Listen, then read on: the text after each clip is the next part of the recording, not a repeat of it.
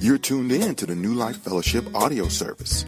Here at New Life, we believe in facilitating a worship service that reflects the abundant new life that Jesus wants to give us in John 10:10.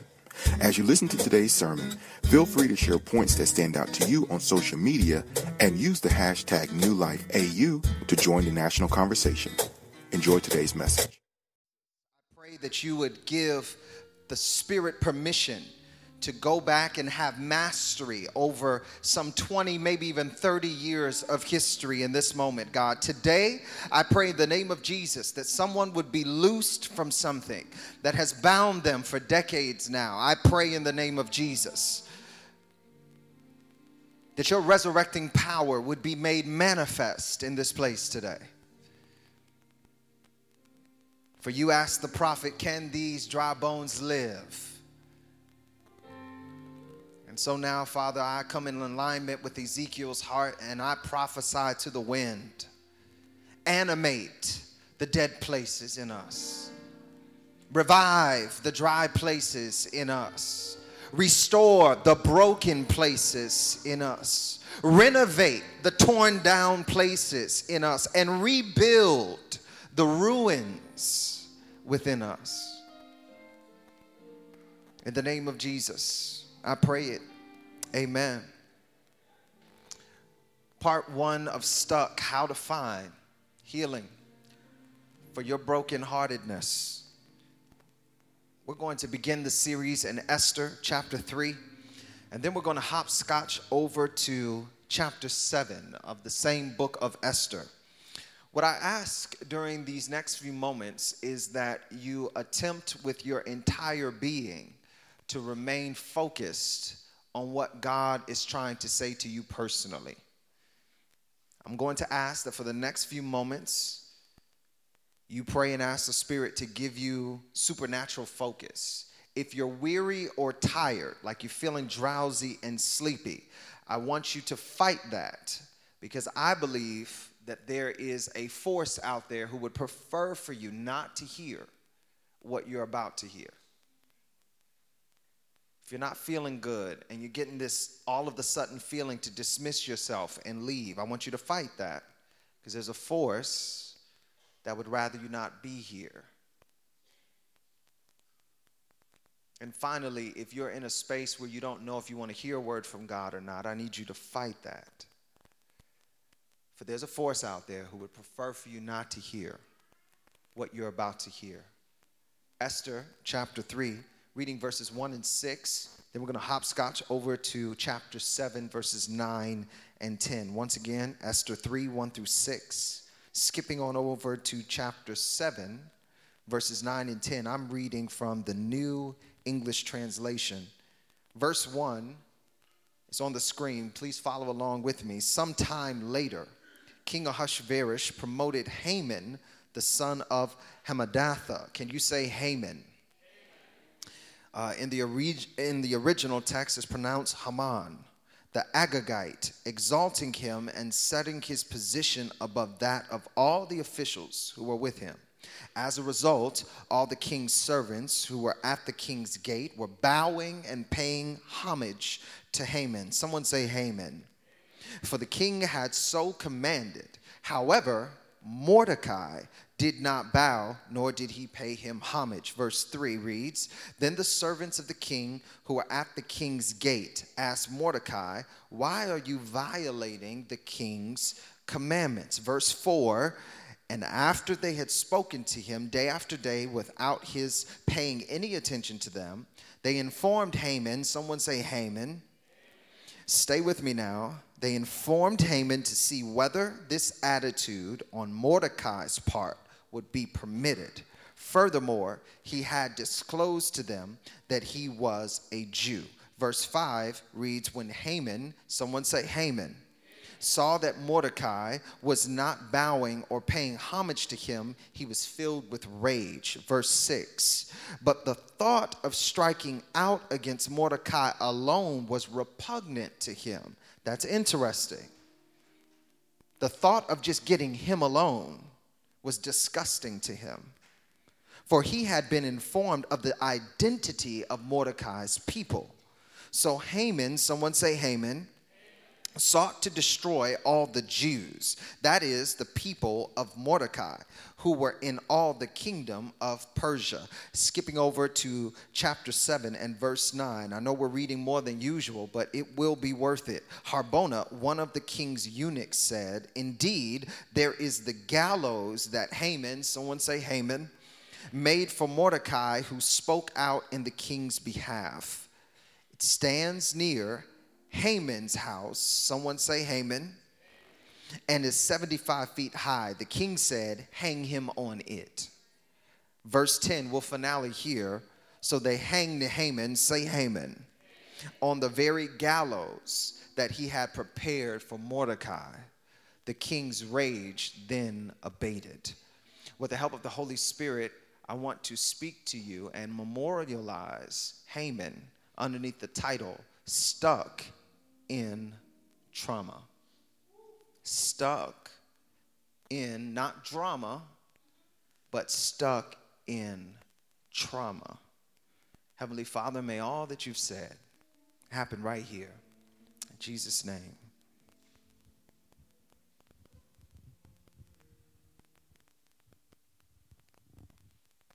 Stuck in trauma. I've been studying a film phenomenon. Any movie lovers? Anyone into film? Anybody like film more than television? Any one of those? I'm one of those. I like film more than I like television, but I like critical film uh, assessments, observations, film theory. I love that. And there's something called villain sympathy in films. Now, villain sympathy is an interesting phenomenon because it goes against the grain of what some would call a logical conclusion. The logical conclusion when you're experiencing the character of a villain should be that you hate the villain. Uh, many of us have watched films to where once the film ends, we so despise the villain that anytime we see that actor or actress in a different film, the same emotions come back. It could be a rom com, it could be an action adventure. It doesn't matter. You hate their guts as if the villain that they played was actually the person that they are. Like if you saw them on the street today, you might get violent for no apparent reason because you so despise the character of that film. But the phenomenon of villain sympathy is such that the writers do such a good job of giving you the character's full context or full breadth of life that you actually begin to identify with the villain to the point where you sympathize with that character before the film is finished. To where there's part of you that begins to even root for the villain because you so sympathize and identify with their narrative. Now, I know some of you out there are asking, man, I sure would like if he would show some examples. Well, I'm glad you asked because I came with some examples. I don't know how many of you, now this kind of breaks the film genre, but we also see this phenomenon show up in television series. I don't know how many of you got into Prison Break at all, but there's a villain in Prison Break named T-Bag. Now, T-Bag is probably one of the most sinister characters I've ever seen on a screen. I mean, there's nothing good. I mean, this guy is just incarnate evil. But there comes a place in the season, in the first season, where, or actually in the second season, where they take you back to T-Bag's childhood. And they show you in vivid detail what his father did to him when he was a little boy. And all of the sudden, you start saying, man, it all makes sense. What about this character in a recent release from Marvel? Character named Bushmaster. Now, Bushmaster is Luke Cage on the Luke Cage series. And uh, the guy at first is probably one of the baddest fighters you ever seen. You just like, my goodness, he just put a whooping on Luke Cage, right? But he is also sinister as well. Like he takes out a whole cartel, a whole gang by himself uh, in very gory fashion. And after that, you're like, no, I can't, I can't mess with no Bushmaster. I'm good on that But then you see what happened to him when he was a little boy and how his mother was burned to death. And now you know why he's going after the Stokes family. And it all makes sense. Or what about Black Panther? Right? Black Panther, the character named Killmonger, right?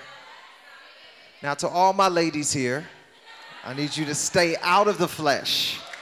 Stay out of the flesh. The Bible says, flee fornication. But that is the only sin by which one destroys their own body.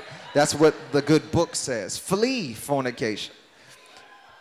Uh, I use the Killmonger reference here because Killmonger seems like he's just an angry black man, a rebel without a cause, until they they tied the pieces together from the introductory scenes to the fact that that little boy playing basketball that night was him. And he was orphaned and forced to survive on his own. And then it all makes sense. Or finally, my favorite villain in cinematic history. His name is Bane, played by Tom Hardy. Now, Bane is a warrior philosopher, uh, a villain that not only has supernatural strength, but he also has an amazing intellect. Uh, he'll look at you and say things like, Oh, yes, I was wondering what would break first, your spirit or your body. And then he would commence to break your back. I mean, the guy is just low down, you know? Speak of the devil, and he shall appear. He enters into rooms like that. But it's not until later on in the film when you see that the scars that he now has that cause him to wear this mask were created because he decided to save a little girl in prison. And he suffered greatly and was even excommunicated because that little girl's father didn't want her to love a man so disfigured. And you look at Bane, who wants to purge the world of evil, and you say, oh, yeah, it kind of makes sense. I'm talking about villain empathy. And at that moment where you feel empathy for these evil characters, what you're really experiencing is an increase in what is called trauma awareness. Somebody say trauma. Now, trauma awareness is simply you being able to not only identify with the actions or behaviors of a person, but more importantly, you're able to identify with what happened to cause them to act that way. Seeing the world through a lens of trauma is not simply looking at a behavior and judging it, but it's asking further questions on what caused that behavior to become a natural part of that person's life.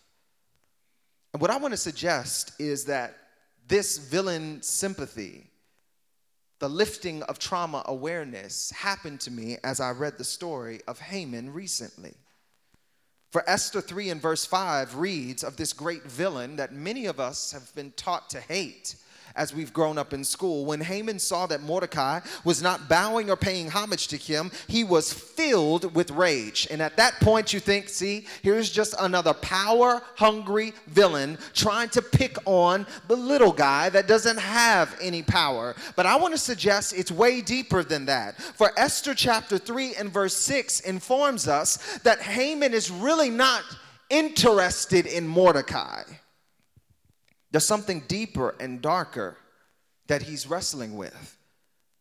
For he says the thought of striking out against Mordecai alone was repugnant or disgusting to him. It wasn't Mordecai, it's what Mordecai represented. Let me say it different it's what Mordecai triggered.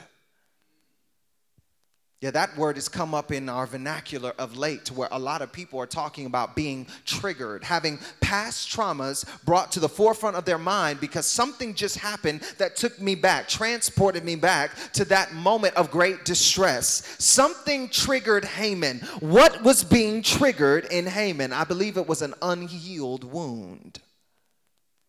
Haman has an unhealed wound. My question is what's yours? For every human being at some point receives a wound. It is a deep, dark wound that ends up driving your behavior for the rest of your life unless you identify that wound and, and somehow gain some support in finding healing for that wound. We can find what Haman's wound is in 1 Samuel chapter 15 verse 7 and 8. Please pay attention to this verse. This is very profound and powerful to what's triggering Haman. Then Saul struck down the Amalekites all the way from Havilah to Shur, which is next to Egypt. He captured King Agag of the Amalekites alive, but he executed all Agag's people with the sword. Remember, Haman is called an Agagite, son of Hammedatha. There's something about trauma. Trauma gets passed down from generation to generation. Yet some of the things that you saw in your household growing up actually had nothing to do with you. You felt guilty and ashamed for it, but really it had something to do with the past. Haman has an unhealed traumatic history because these Jews, which were once Israelites, which were once Hebrews, these individuals tried to exterminate my people, my family. And for the rest of our existence, my family had to grow up underneath the poverty line. My family didn't have all of the resources that we wish we had. We didn't have big cities with huge walls. We weren't protected. For the rest of my life, I had to hear stories of how we used to be great. For in the book of Numbers, God says to Moses, And I shall make your people greater than Agag and his people. They used to be great. Haman used to have an awesome heritage, but at some point, some foreigners came along and destroyed that heritage. And for the rest of his life, he's carrying a wound based on this traumatic history. Now, here's what we have to level with ourselves.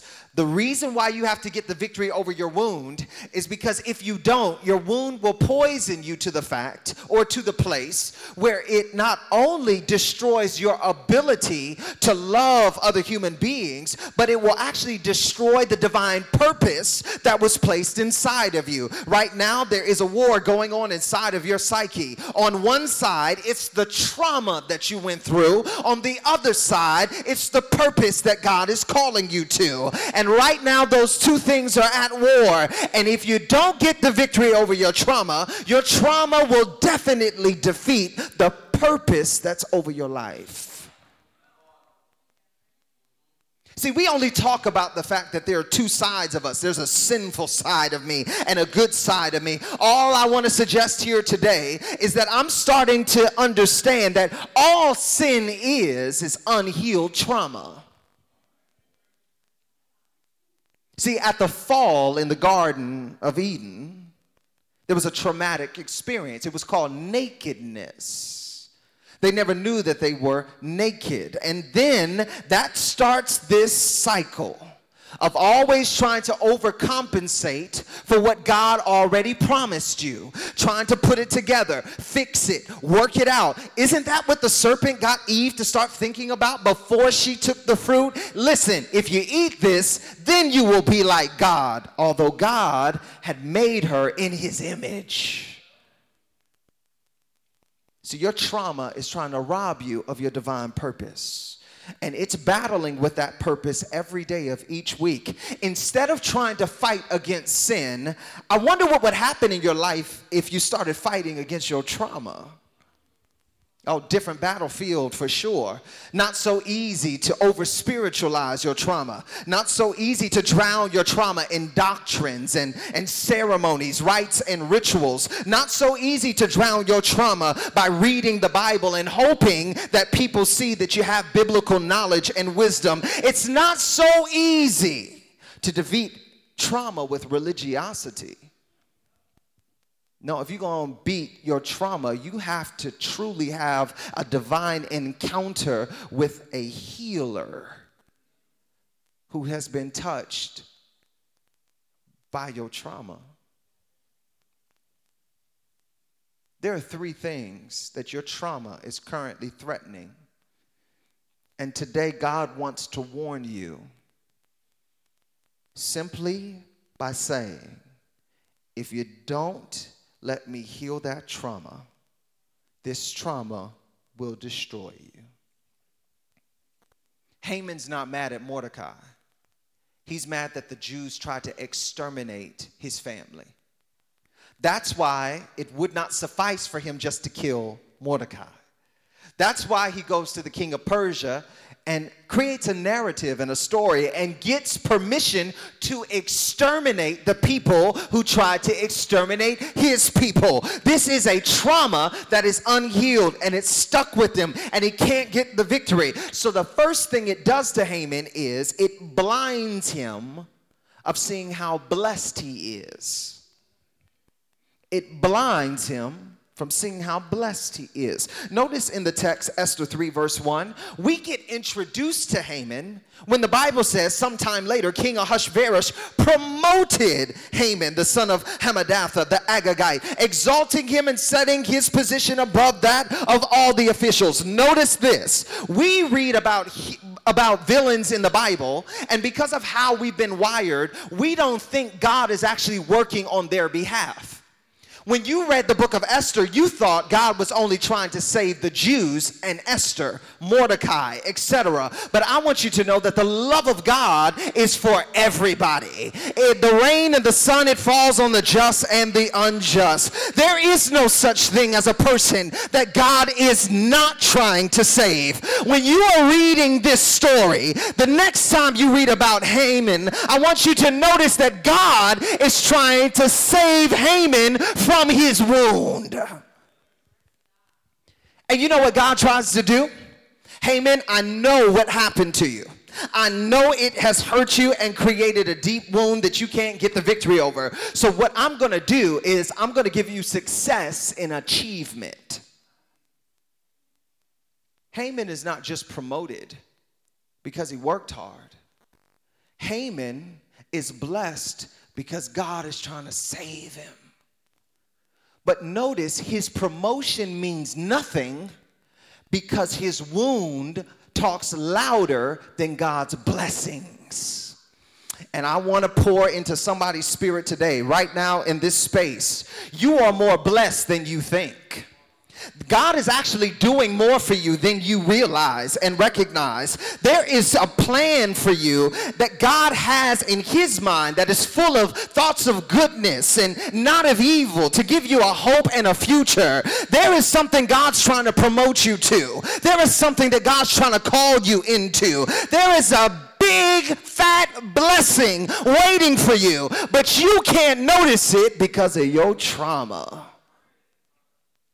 Why is it that although everybody bow down, bows down before Haman, one person can make him feel he's not getting the respect he deserves? It is because that person triggers his trauma. And let me pour this into your spirit. The reason why certain people have so much control over your mood and your temperament is because it's not simply that they get on your nerves, it's that this person has a very unique ability to trigger your deepest trauma. That's why they impact you so much. That's why they can shift your mood just by walking in the room. They sit way on the other side, but all of a sudden you in your feelings. Why? Because they just triggered your trauma. And although God could seat you at the welcome table, you would get up and leave because of how they make you feel. The Bible says that He's preparing a table before you in the presence of your enemies. See, what God is trying to do is not eradicate your enemies. He's trying to bless you while you're surrounded by your enemies. He's going to make them sit there and watch you eat and watch you drink and watch you celebrate and watch you prosper and watch you increase in what God has called you to. But you can't see it. Why? Because of your trauma has you stuck and arrested to where God could prepare things for you and you would relinquish the blessing all because there is a traumatic thing in your environment triggering that post traumatic stress. Oh, but it gets worse. If you don't get the victory over your trauma, it will steal your satisfaction. It won't just blind you of your blessing, but it will steal your satisfaction. Esther 3 and verse 2 reads As a result, all the king's servants who were at the king's gate were bowing and paying homage to Haman, for the king had so commanded. Notice that the king blesses Haman like this There is a king trying to bless you, however.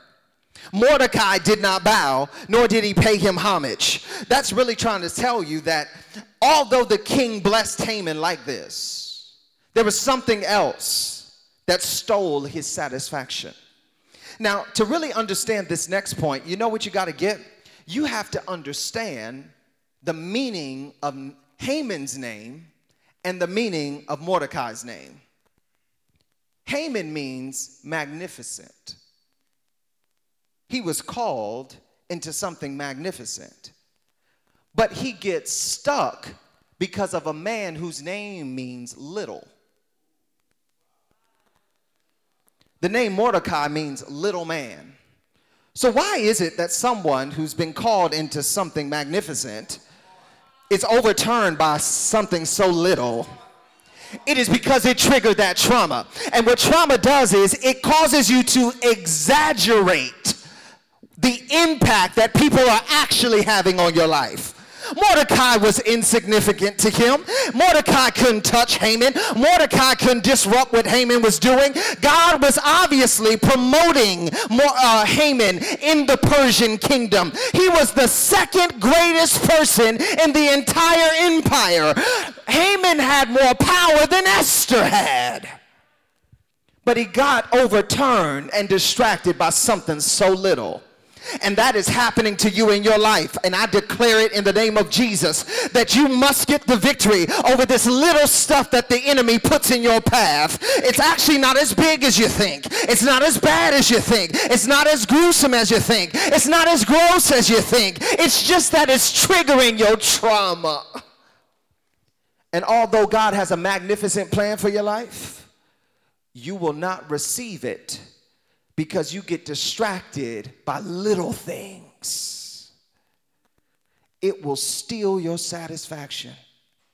Do you know that it's possible that the reason why you can't seem to find joy and happiness is because you haven't dealt with that unhealed wound from your past? Now, you've been blaming it on God.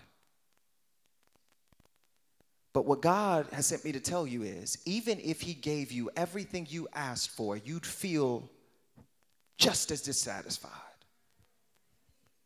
Think about every prayer you've prayed to God that you think is going to bring you into joy and happiness. I want you to hear me. If God gave you everything you asked for, you'd still be dissatisfied because it's your trauma that is holding you back. Final thing that you have to understand about trauma is that if you don't deal with it, it'll blind you, it'll steal from you, and it will derail your destiny. Esther 7, verse 9 reads this way Harbona, one of the king's eunuchs, said, Indeed, there is the gallows that Haman made for Mordecai who spoke out in the king's behalf.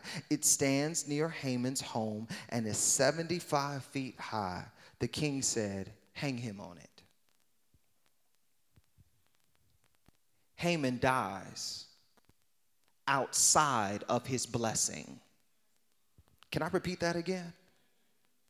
Haman dies just outside of his blessing. The Bible says that he built the gallows right outside of his house. The king says, Go hang him on it. Now, watch how gruesome this death is. When you read hanged, you thought someone having a rope around their neck. and then falling through a wooden base until they were strangled to death. But the original does not say hanged, it actually says impaled. See, the Persians were actually the ones who created crucifixion. But they would not crucify like the Romans did because the Romans wanted to prolong death. The first form of crucifixion was they would set you up on a post that was sharpened at the tip, and they would place you on it enough for you to stick and stay. And then gravity would do the rest of the work until finally one of your major organs were punctured or ruptured, and then you would bleed out to death. How did Haman have such a gruesome ending right outside of his blessing? Because of his trauma. And I want you to know, and this is a very somber warning if you don't get the victory over your trauma, you will suffer a gruesome ending. It will not only destroy you, it will torture you to death. It will rob you of sanity. It will keep you from building any types of sustainable relationships. Intimacy out the door. You won't be able to build a meaningful connection with another human being no matter how hard you try. And that type of torture might be the deepest type of torture. When you're looking out at the world trying to figure out what is wrong with me. I don't understand. Why am I always in this repetitive cycle? Why can't I feel happiness and joy? Why don't any positive emotions come to my mind? Why why don't my dreams come true? Why don't my aspirations come near me? It is because you're being kept outside of your blessing. You're being tortured just outside of your blessing because of your trauma. The Bible says there's an enemy out there who looks to steal, kill, and destroy. Satan has no power over you. All Satan can do is capitalize on your trauma. Man, let's take power away from Satan right now. All he can do is capitalize on what your father did when you were little or what your father didn't do when you were young. All he could do is capitalize on what your mother did when you were little or what your mother didn't do when you were young. All he could do is capitalize on what your sibling did or didn't do or your uncle and aunt did or didn't do. All he could do is capitalize on what your grandparents did or didn't do. All he could do is capitalize on what someone did to wound you. Could have been a friend, could have been a foe but all he can do is observe and say, I got it. If I can keep this from being healed, they will never get free. And the destiny and purpose that God has over their life will never come to pass. God tried to bless Haman. He was blinded to it. His satisfaction was taken and his destiny was derailed. And you know what? He had a good excuse. I'm not trying to say that your trauma is not valid. You have a good excuse. If you want to today, you can decide to leave this space and say, listen, it wasn't my fault. It was done to me. I don't care what you say about what God's plan is. This was not right. I don't want to be in this space anymore because God allowed it to happen. You can go on that run if you'd like. You would have an excuse. But the Bible says an enemy has done this. God did not do that. Sadly, human choice did that. Human choice chose wrong and it hurt you. And now you have this wound that keeps on bringing you back each time you try to run away. And if we don't get the victory, it will destroy us just outside of our blessing. As a musician begins to play, this trauma awareness training that I've been going through has literally changed the way I even read the Bible. Because the facilitator said, there's one way that you can instantly increase your trauma IQ. There's one practice that you can use every day to raise your trauma awareness. There's one way that you can start seeing people better, seeing them through the lens of trauma. And as you know, I love tips and tools, so I'm leaning forward in my seat. She has my undivided attention. She says, Most people see a negative outcome or behavior, and their first question is, What's wrong with you? Someone cusses another person out, you hear it. Man, what's, what's their problem? What's wrong with them? Someone manipulates or lies. Man, what's wrong with them? You see somebody fighting, brawling, angry all the time. What's, what's your problem? What's wrong with you? The facilitator said that's the wrong question to be asking. Trauma is not based upon what's wrong, trauma is based upon what happened. So when I see that person cuss another person out, I don't look at them and say, man, what is wrong with you? I say, man, what happened to? When I see a manipulative spirit or I see a person who's a pathological liar, I'm not saying, man, something's wrong with you. I'm saying something happened to you. When I see a person struggling with lust and they keep falling to drugs and other substances, I don't say, What's wrong with you? I look at them and mourn because something happened to you. When I see people struggling every week, barely making it into the house of God, trying their best to praise and worship, but cannot find it within them to do so. I am no longer a pastor who will look into a congregation and say, What's wrong with you people? Doesn't God deserve the glory? What's wrong with you people? Don't you know He woke you up this morning? What's wrong with you people? Didn't He start you on your way? No, instead, I will stand and I will allow my heart to feel empathy.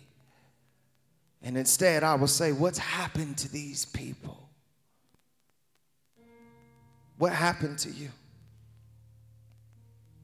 I want you to think about the sin that you struggle with, and I want you not to say, God, I'm sorry, something's wrong with me. I want you to say, God, something happened to me. Because when God judges the people, when he comes back and, and we're all afraid of the judgment. Why? Because we're afraid he'll see something wrong with us. I want you to know that God does not judge based on photographs. He judges based on movies and he's seen your whole entire story. He's not looking at these moments when you fell. He knows what happened to you.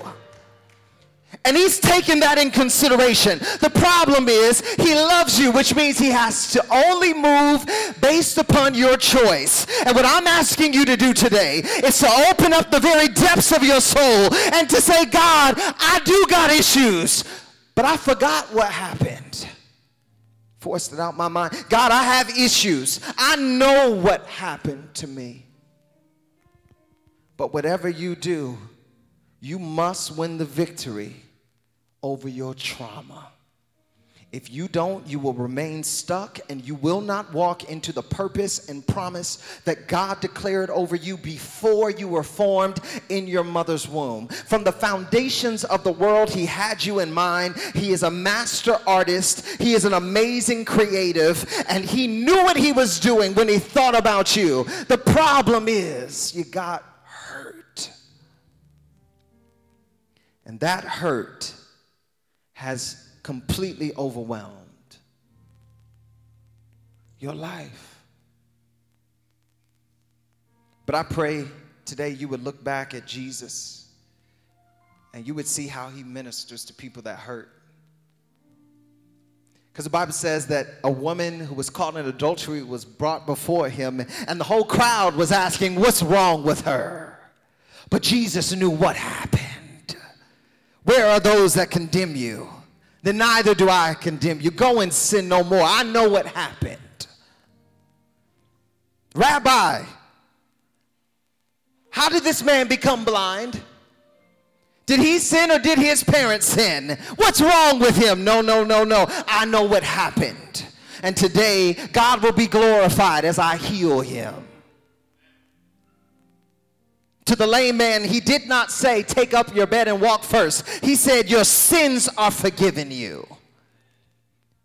But so that you might believe that I am who I say I am, rise, take up your bed and walk. And people were astounded because they thought Jesus fixed what was wrong. No, Jesus first fixed what happened. And before Jesus fixes what's wrong with you, he needs you to give him access to what happened. Because we're all stuck in trauma. And so at this time, I'm going to invite you to begin a journey with God, the Creator. It's going to be a deep journey and a painful journey. It'll be a journey that challenges every part of you. There will be no stone that is left unturned. It will sound like this Who will cry for the little boy? lost and all alone? Who will cry for the little boy abandoned without his own? Who will cry for the little boy? He cried himself to sleep. Who will cry for the little boy he never had for keeps? Who will cry for the little boy? He walked the burning sand. And who will cry for the little boy? The boy inside the man. Who will cry for the little boy who knows well hurt and pain? who will cry for the little boy, he died again and again. Who will cry for the little boy, a good boy he tried to be. Who will cry for the little boy, the boy inside of me. There's a little girl and a little boy that's still crying inside of you. And as Antwone Fisher so poignantly penned, somebody has to cry for the little boy, and somebody has to mourn for that little girl. Jesus is ready to start that process of grief and recovery with you. But you got to be honest and admit that there's an unhealed wound and that something happened. And so I believe there's a person under the sound of my voice that feels the Holy Spirit calling you to take this journey and what I want you to do is, I need you to courageously stand where you are. I need you to stand where you are. There's some trauma that you're stuck in. I don't want you to stand out of habit. This is not one of those appeals. Please feel comfortable if you need to remain seated. But for those that you feel like the Spirit is talking to you and saying, we got to get this thing right, but I need some deep and profound access to heal what happened. You've been asking me to heal what's wrong, but I want to get at what happened. Because if we can fix what happened, we will automatically fix what's wrong. As you're standing, I just want you to begin praying in your heart. I'm going to ask our praise and worship team to come forward. They're going to sing a song, and all you're going to do is you're going to remain standing and you're going to try to breathe in deeply. Let's take an inhale together. All who are standing, just inhale deeply. Exhale slowly. Let's inhale deeply. Exhale slowly. And I don't want you to cross your arms. I don't want you to cross your arms in any way. I want you to leave yourself open. If it's easier for you to just hold out your hands to your side, open up the palm of your hands, do so. But I don't want you to cross anything. The body language before God is I'm open. I'm open. I got some trauma that needs to be healed. I'm open. And as they minister this song, that's all you're praying God, show me. God reveal, God heal, God restore, God renew. God, please speak into the void that's in my life. You got to heal this trauma because I want the blessing that you've planned for me. I want the blessing you planned for me.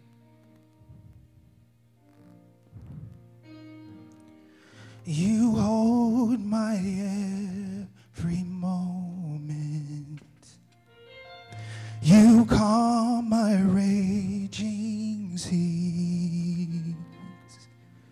You walk with me through fire. You heal all my disease. I trust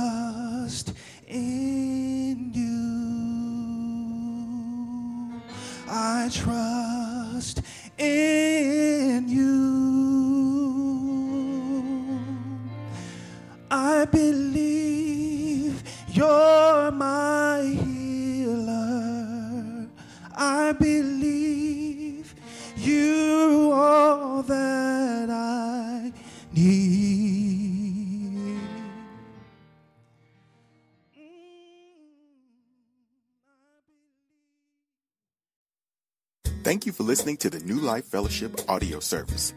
We pray that today's message was a blessing to you and that you will continue to tune in.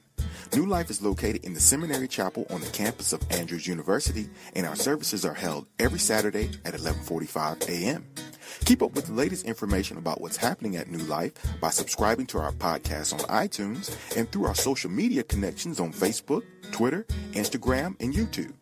Simply type in New Life AU in the search bar and you'll find us. Until next time, may the Lord bless you with a new love, new integrity, new faith, and a new experience.